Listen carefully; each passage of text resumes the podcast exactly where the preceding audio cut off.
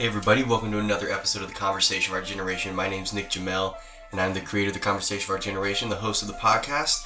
And today we'll be talking about abortion, largely due to the fact that there's a lot of this popping up right now in the news. I want to talk a little bit about the bills and what's going on there, but I mostly want to talk about this debate and how to have a rational conversation about it because, you know, I've been looking, I've looked on Facebook, even though I generally don't go on there, or Twitter or whatever, and, you know, everybody is just talking about this thing and it's pat and everyone's passionate about it because it's a hot topic and it's a very uh, emotional topic and so people don't always settle down and walk through arguments with each other on this. So i want to try to do that on both sides of the aisle so that we can come to at least a little bit of an understanding of where the other person's coming from and know you know the flaws in uh, in what they might be saying at the time because we you kind of have a better understanding what the arguments that they're trying to make are and asking being able to ask the questions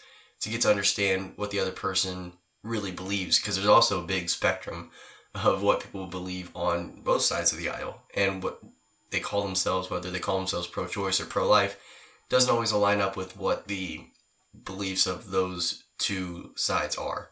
So before we get too far, though, I do want to say uh, that you can find me on Twitter at Con of Our Gen, Facebook uh, dot com slash Conversation of Our Generation, and you can also find me on iTunes, subscribing there and uh, leaving a review, good review and five star rating really helps. It so if you just search Conversation of Our Generation in I uh, in the iTunes store, then you'll be able to find me there as well. And obviously, you can go to conversationofourgeneration.com to find more blogs, podcasts, um, videos, all sorts of stuff there that I've put up, and on a range of topics from religion to art to science to philosophy and history and all that. So if you'd like to go check that out, that's a good little resource as well for you. And the last thing before we uh, get into the quote of the week is I just want to stop and remind us that since yesterday was Memorial Day, um, that you know it's a great time to remember and to honor the men and women who are serving our country right now, fighting, and for most importantly, to all the men and women who've given their lives serving for our country, serving our country, and helping us to, you know, stay free. And I know that I can be critical of the wars that we fight and the what the politicians do in that regard, but that doesn't come down to the men and women who are out there on the front lines doing all the things that, you know, being a soldier and being the person that stands up and says that they're willing to sacrifice everything so that we can be free, that we can be here and, you know, continue to enjoy our way of life because it's not just our safety and our security, it's really the amazing life that we get because to live because of it. And so that's a big part of uh, our race weekend or our Memorial Day weekend. We go to the race, and that's it is awesome to see the servicemen and women there, and um, and so it's a incredible, incredible thing. And if you haven't ever been to the Indy 500, it's an amazing thing, and all of the festivities leading up to the race actually uh, revolve around the the military and those who have paid the ultimate sacrifice. So I just want to say thank you to anyone out there listening who's served in the armed forces and and for anyone who is a part of a military family as well. Thank you for helping them be able to do that. And so thank you to our armed forces and thank you to their families. Thank you to all the people who allow us to live the lives that we do and to be free and to be still the freest country in the world. So, thank you. Let's go ahead and hop into the quote of the week here.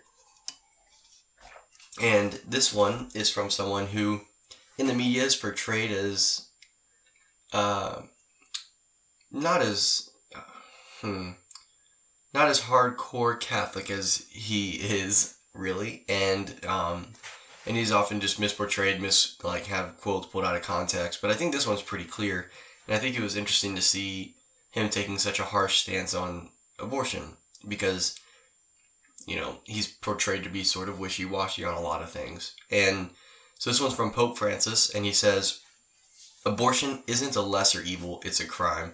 Taking one life to save another, that's what the mafia does. It's a crime, it's an absolute evil.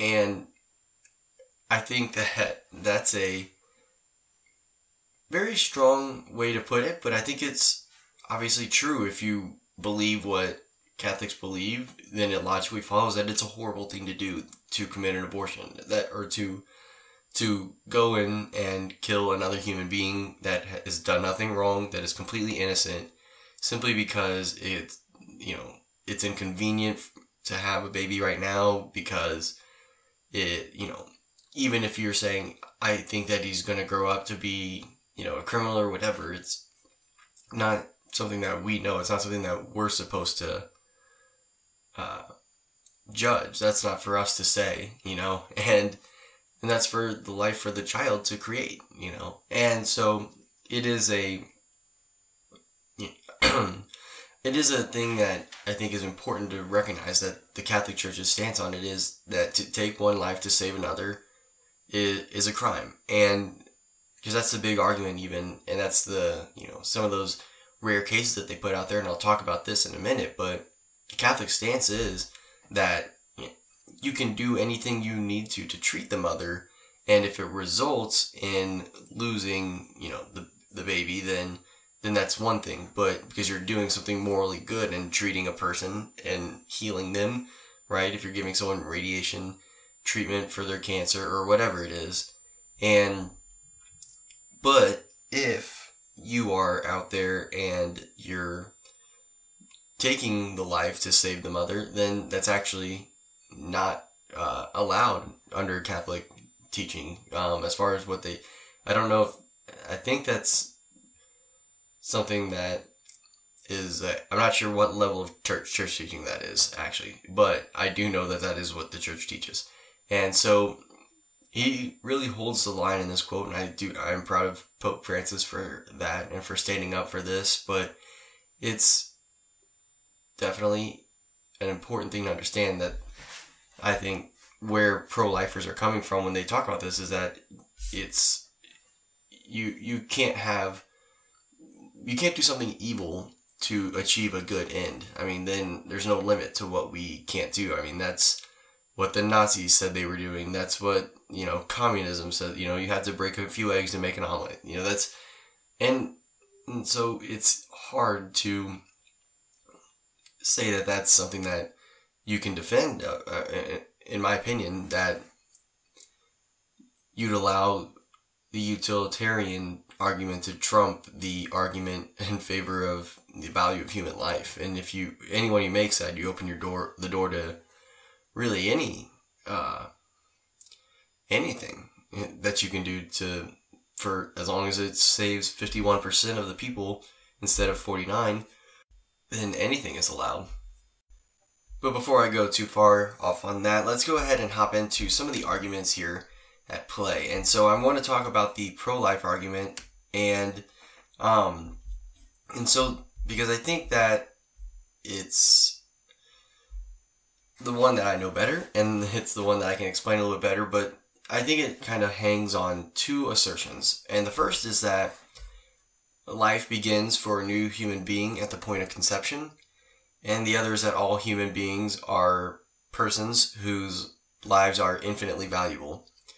And so there's kind of two camps of the pro-choice movement there that kind of uh, disagree with one of those or sometimes both of those um, sometimes the other one of those so there's kind of different arguments against this because I think it is disjointed a little bit. Whereas I think the pro life argument, even though there's people who maybe would say that in the case of, who call themselves pro life, but in the case of rape and incest, or in the case of the mother's life, or whatever it is, that they could make an exception, you know, I think that they're the rare ones and they're actually. it's tougher to it's it's very tough to defend that position when they get down into the nitty gritty. Now there's different uh, explanations of prudence for you know that they can maybe get into that would be different Um, so there's that. But so the first assertion, uh, you know, it it takes two things to talk about it, which is is this a human being? You know what, and that's you know that's a pretty easy thing to determine. is it human? Yes. And does it exist? Yes. So you know, is it's a human being at that point because you know, and, and I got into a discussion with someone about this, saying that a fetus is not a human being, and I'm like, well, let's. I tried to get the person to tell me what this thing inside the mother is besides a human being and they could not explain it to me. They're like, it's like if this or that. And I'm like, okay, so it's like a, if a cat was, he said, I forget exactly. It's like if a cat was pregnant, it wouldn't be a cat in there. I'm like, well, what is it then? Like a snail or, you know, or he's like, if it's a, if a, a seed's not alive until it sprouts. And I'm like, sure, but that's not how humans reproduce. So that's totally just different. you know, that's, I mean, I would agree because the equivalent of a seed almost in people is, you know, the egg cell or the sperm cell. You know, those are kind of your seeds, and when they conjoin together, or when they conjoin, when they combine together, they create, you know, a new entity. It's a whole new being. It's not a sperm cell or an egg cell. It's a cell with 46 chromosomes instead of 23, which is how many chromosomes people have. It has DNA, and you know, it has the DNA, whether it's going to be a man or a woman when it grows up. It has the DNA, you know, it has everything that you need to be a human being, DNA wise, biologically, it's alive. You know, it's it fills all six or eight characteristics of life. So it's a living. You know, it's a it's a human being, right? That is alive, or it's a human that's alive. And the being part simply means that it's something that bees. It exists, and we know that to be true. I mean, that's a big part of why I think there was a misconception in older times with religion that when they couldn't see that the being was actually there. You know, they didn't really know that there was a being alive in there until, you know, maybe the mother started showing more or the baby started kicking or they could see like when miscarriages happened, you know, what the baby looked like at certain points along the way. And so it's tougher until modern science to really understand that. And so now it's very obvious that there is a being inside you because I mean, so here's the other thing too: is a being is not a person. That's two separate things. A being is a rock is a being. A lamp is a being. You know, so you could have beings that you know are just inanimate objects. You could have a tree, a cat, a dog. All those things are beings. Anything that exists. You know, and that's why it's important to understand that you know a human being doesn't necessarily mean I'm talking about a person. I'm talking about a human being. It's a something that exists that is human. the word person is actually where the religion and philosophy come in and because the reason why I think human being requires a little bit of philosophy is if you understand, you know, the two parts that the being is the fact that this thing that's inside the mother, we'll call it a thing for now, but this there's something inside the mother that exists. So that's the being part, whether it's a rock or a seed or whatever, that's being. And the human part comes from the nature of that being, which is, you know, what is this, you know, it's tougher to say, but it's what is this being like and what is its characteristics? And so it's a living being, right? Because it fulfills all eight characteristics of life. It's human because it has every aspect of being human from the beginning. I mean, it's got everything. So, I mean, it's not anything else, you know, and so that's the other thing too is when people deny that, I'm like, well, just give me an answer on what else this could be that's not human. And if they can't give you an answer, if they just say fetus, well, look up the word fetus, and it just means offspring.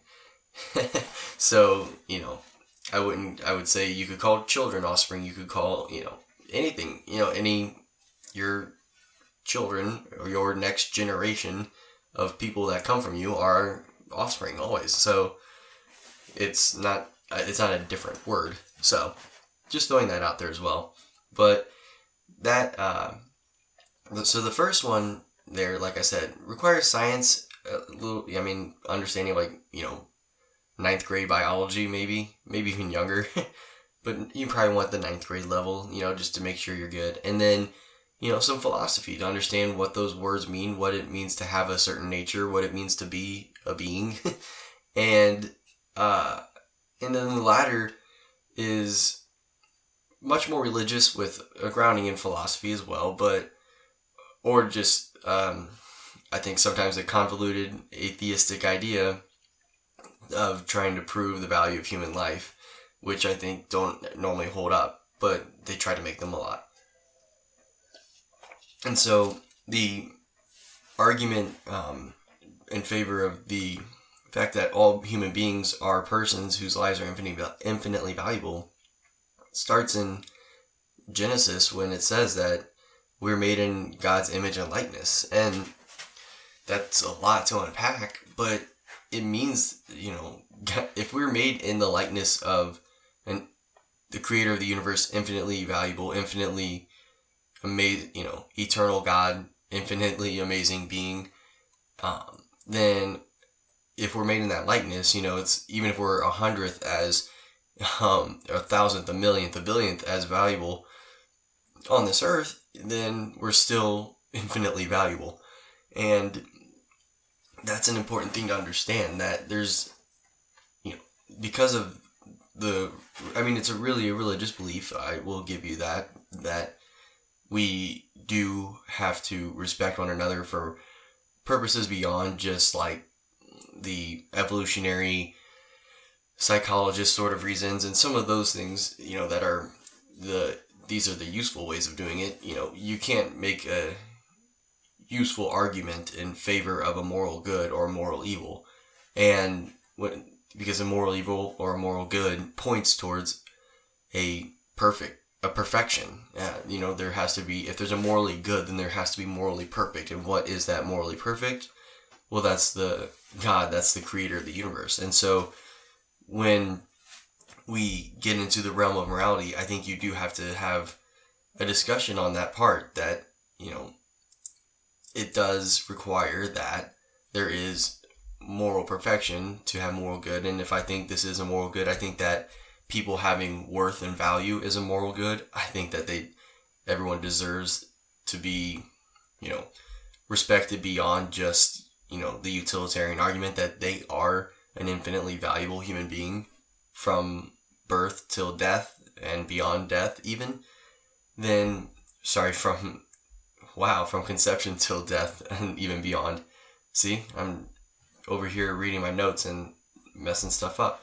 But um the fact of the matter is that this is uh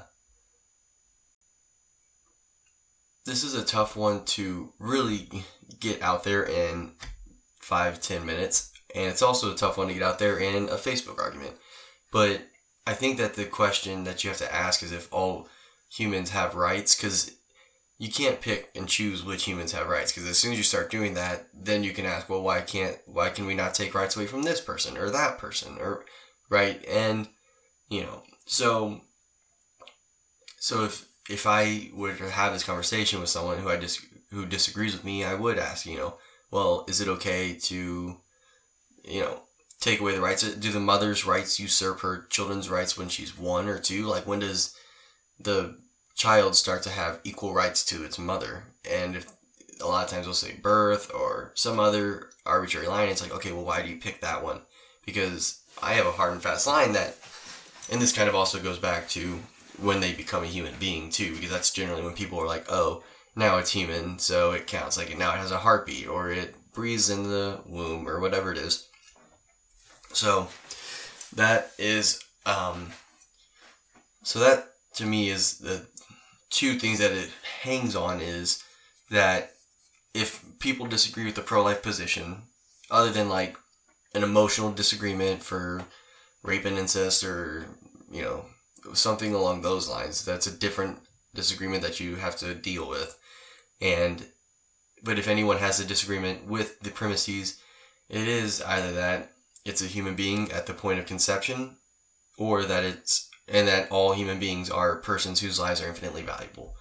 And so those are the two ones that I think are important to really put forward and say because of these two things, I believe that it is always wrong to commit abortion. And then after that, it's kind of a new discuss. and then the discussion's all downhill from there because those are your two main things, and you can figure out where where people disagree and ask questions from there. The pro-choice side has a couple camps on this debate, as far as I can tell, and so there's one that will say that what is inside the mother is not a human being or alive until a certain point. So, you know, that allows the mother to kill her child whenever until a certain point.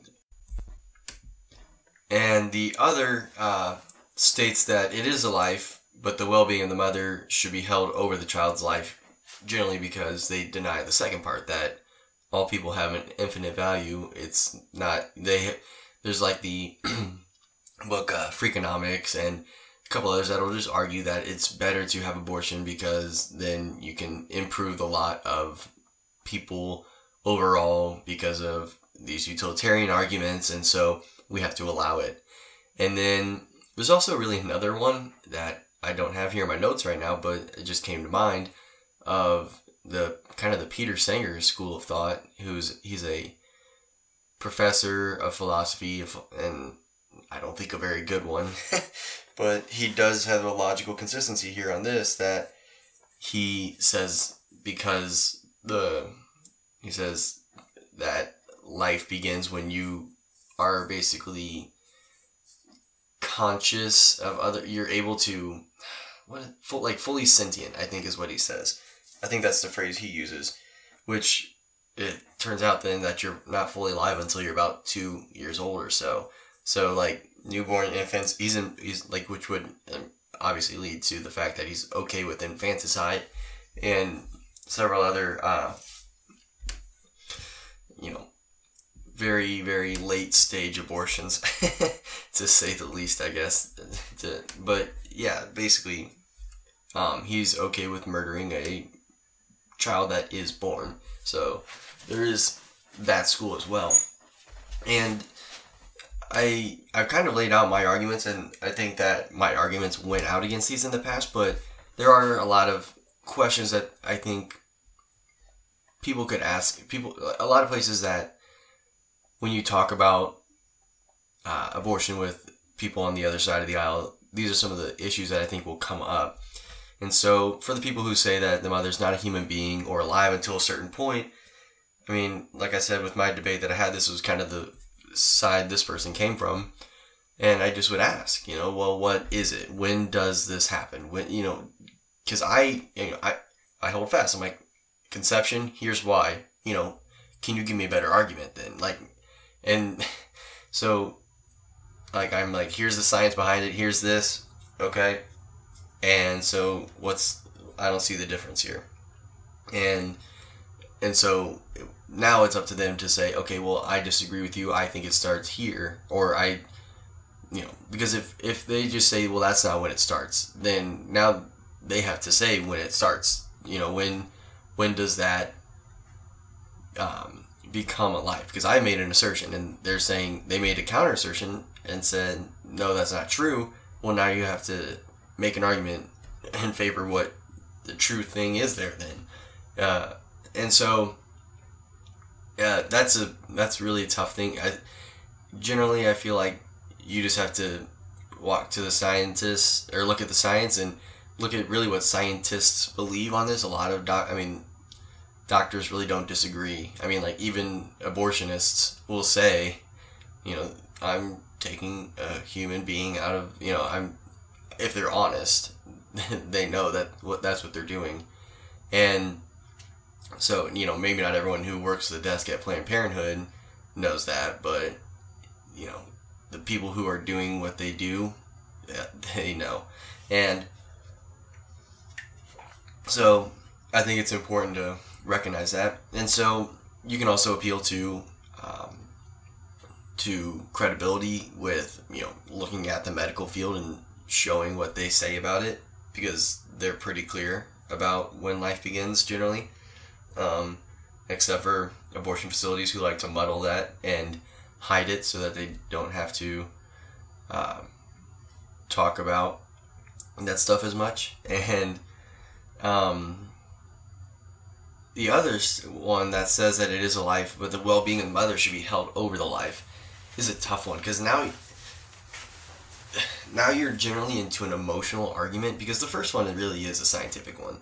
This one is kind of more going at the second part, and you're like, what's really happening? I think a lot of times is people are like, I see this woman here in front of me, and I can talk to her and interact with her, and then there's this thing inside of her that it you know I I can't interact with. I don't know anything about it. I can't you know talk to this baby. You know, and if she dies, then you know there's at, up until very you know till the point of viability, which is getting earlier and earlier. You know, this thing dies. Well, well. So what does it you know really matter? Well, I think that we have to step back and say, when can we use this argument again? I mean, you could say that with a two year old or a teenager. You know, this now somewhat. I mean, obviously you can interact with the teenager, and you can once you see the teenager, the two year old there, they are very very real to you, but that doesn't undermine the fact that you could improve a mother's well being by getting rid of her kids sometimes. I mean, trust me, I'm one of uh, three boys in the family. I'm pretty sure there were days where, you know, us not being around would have been a heck of a lot better day for my mom, you know, but that doesn't change the fact that, you know, she loved us or whatever. We were just being buttheads. um, but, and I don't think she ever had the inclination to kill us either. But I know that she's probably ready to ship us off to Granny's house someday so that she could have a day to herself. And, um, and so, but, and also, I mean, the well being, if you're saying that it's okay to get rid of your kid because you know I want to be able to afford a nicer car and a bigger house. I mean that's that's pretty sick. I mean just imagine saying that like you know I have a 4-year-old who's about to go off to preschool and I want to have to pay for the preschool and if I do that then well I'll have to downsize my you know I'll have to cut back some expenses and I won't be able to eat out as much and I'll might have to move into a, a like a little less nice house so I'm just gonna kill my four year old instead. Like, no one would think that's okay, right? But all of a sudden, when you can't see a four year old in front of you, you're talking about uh, a quote unquote clump of cells inside the mother, then you have a much bigger issue. As for the people who say that it's okay to kill someone who isn't sentient, I just think that's a ridiculous argument. I mean, it's it it logically follows from where he that but I think that that line is just so silly and arbitrary because you know if you can kill anyone that's not conscious then you can kill you know just about anyone when they're asleep and so I mean it just uh, it's just tough to have that hold up plus I don't understand how something being alive uh, I guess the recognition that I think he does of science that it, life begins at conception, that the actual life happens then. I, I don't know how you can try to hold up a moral order, moral order and not have that uh, just be not okay. So I don't know, but there's not too much. There's not too many people who hold to that, so I'm not going to spend a lot of time on it.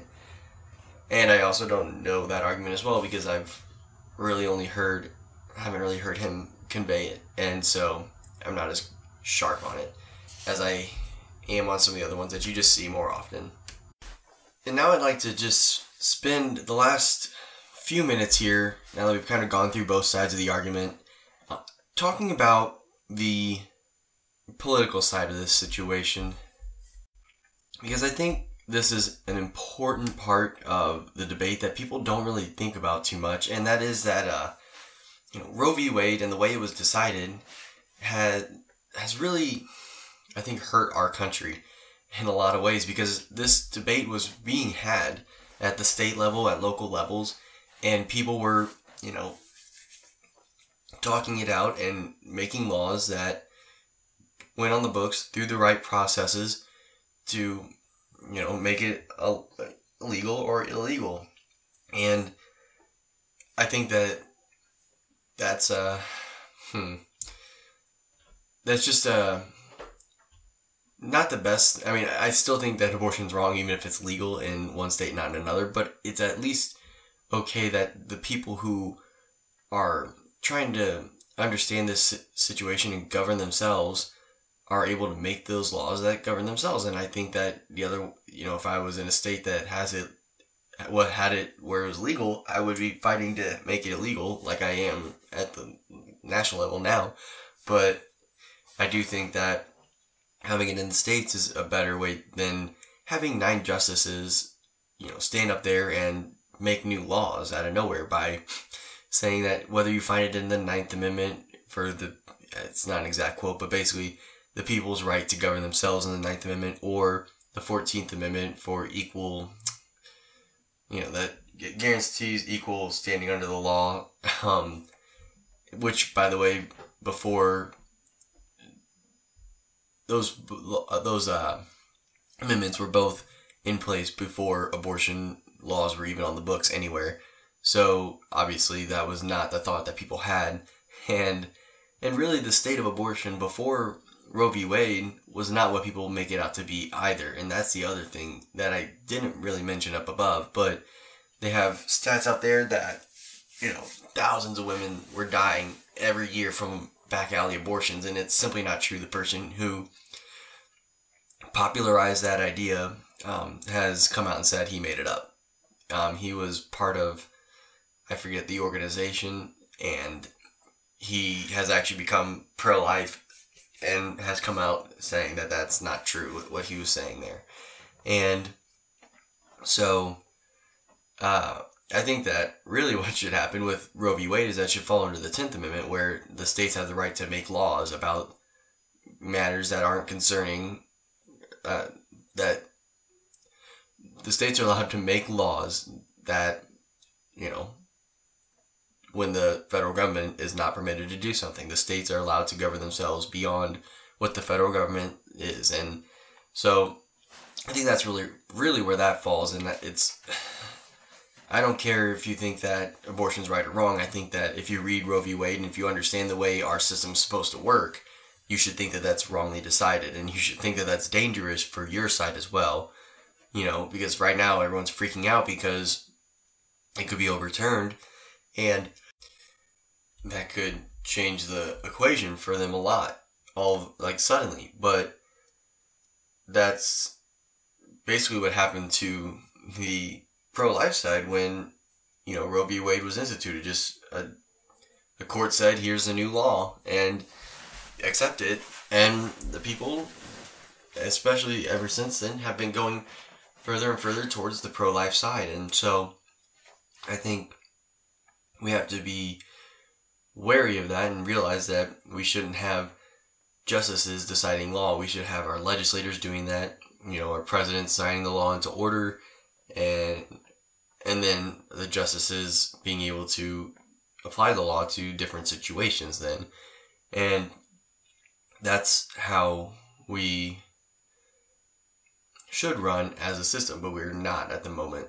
and that's eh, or not necessarily but in the on this case at least we're not running that way um, and so i think we have to recognize that that's not the way that we should govern this country and to govern these people uh, are that's not the right way. And so I think that the reason why I wanted to do this is I do want to talk about the political climate here on this and it's because I want us to remain calm, be able to have conversations whether you're pro-choice or pro-life and I you know if you are pro-choice I'd like to hear from you in the comments and understand where you're coming from. If I miss some of the arguments out there, uh, I obviously only have 40 minutes so ish is how long I keep this podcast too. So um, I'd like to hear from you if there's something that I missed or something that you know I didn't cover you think you can persuade me on. Sure, I want to hear it. And but it's important to ask the questions and to make anyone debating under like say what like say what they mean, define it. I mean, define what they mean, and because they can use terms and you know, and you may not be under the same understanding of what that term is, and listening to people to understand them, state stating your case as best you can.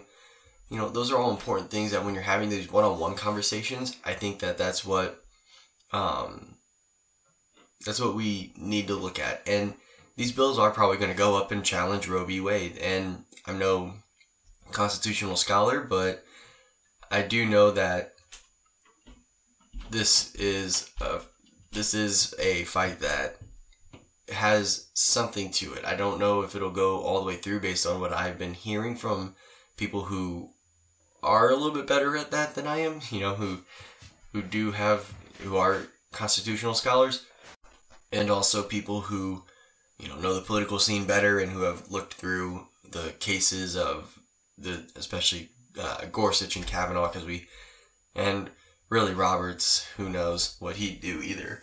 But so there's that.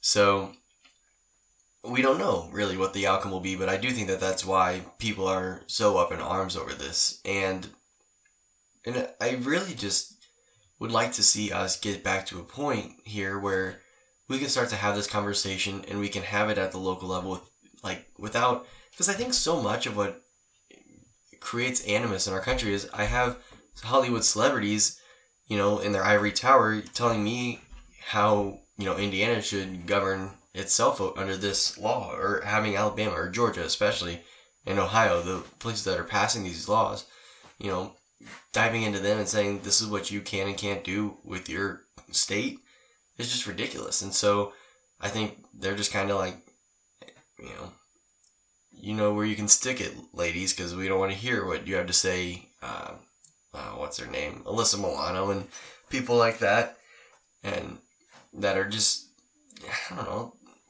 telling everyone else the way they need to live. The only thing that I want to tell them is just stop telling me what to do. stop telling us how to live out here and, you know, halfway across the country from you. And as for the political climate, I'd like to see what happens with these bills and whether you know I've seen a I think since we've last talked that one of them has gotten passed and signed into law. I think the other ones have are kind of bouncing through the houses, uh, the state legislatures a little bit, but the, we'll see how it goes. I'm interested to see what happens and how it plays out, but I would like to see something here happen that allows for states to be able to regulate themselves more and to restrict things more. So hopefully that's uh, something that comes along very soon. That's my hope, at least.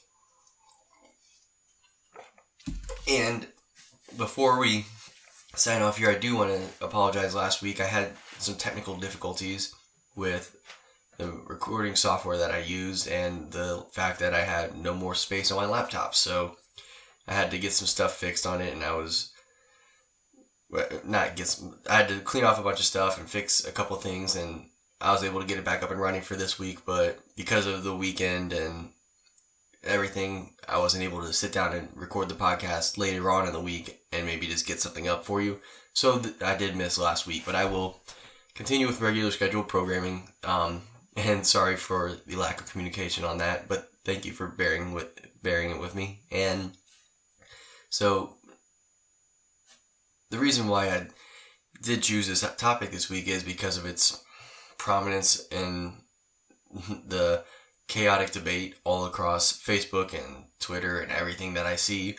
And so I wanted to find a way to, for us to be able to have this rational discussion and carry this conversation and hopefully we can it, it'll be given back to us to the people to have this decision and to make this decision instead of nine oligarchs on a bench telling us what's right and wrong i would like to have us have a democratic process here and see what's going on and see what people think and what's the right way to handle this. And i think these bills are doing that. I think they're getting people to think differently. I think that from a prudential side, I've heard some people say they go too far. I think that that's I think the farther they go, the better because the the farther they go, the more likely it is that we're going to see things really shake up. I mean, you have to take a hard line. If they just did little bills about nothing, then it wouldn't have made the news. We wouldn't be talking about this. We wouldn't say, hey, this is the time for pro life people to make their argument and at least correct a horrible decision on the Supreme Court. Possibly one, I mean, probably one of the worst. And I've read the 20 biggest ones that changed America, and it was one of the bottom three on there for sure. and that's only because Dred Scott was on there as well, and I forget the other one that, but, and Chevron. Yeah, so it, it's it's definitely up there. I'd say that this is probably worse than Chevron though, because of who it affects and how it affects people. But with all of that being said, I would like to just have this discussion so that we can look to our neighbors to have this talk, to look to, you know, the people around us to say, here, how do we want to live our lives and what do we want to hold up as, you know, our, what do we want our values to be as a community? That's really what this the question of, um, self governance is about, about not having this be something that the Supreme Court decides, but that's something we decide locally. That's what it's about is what do we want our community's values to be? Who do we want to be as a community? And allowing people to have that, be able to answer that question again is a good thing. And so I'm happy that this is happening right now. And I'd like, I'm interested to see where it goes. And uh, maybe we'll do something else about this soon as it progresses, but it'll take a little while before it gets to the Supreme Court and all of those things. So we will, for now, leave it here. And so thank you for listening to the conversation of our generation. If you like what I had to say today, just go to facebook.com slash conversation of our generation or Twitter at con of our gen to let me know to find out more about, you know, have a conversation maybe about this topic. Um, or you can go to uh, iTunes, and you can find me there by searching Conversation of Our Generation. And you can go to conversationofourgeneration.com to contact me. Uh, if you go to the contact page there, you can leave me a note. You can leave. You can. There's comments that are open there as well, so you can always leave a comment too. And I thank you guys for listening to another episode of the Conversation of Our Generation. Let's get the dialogue going, and I'll talk to you next week.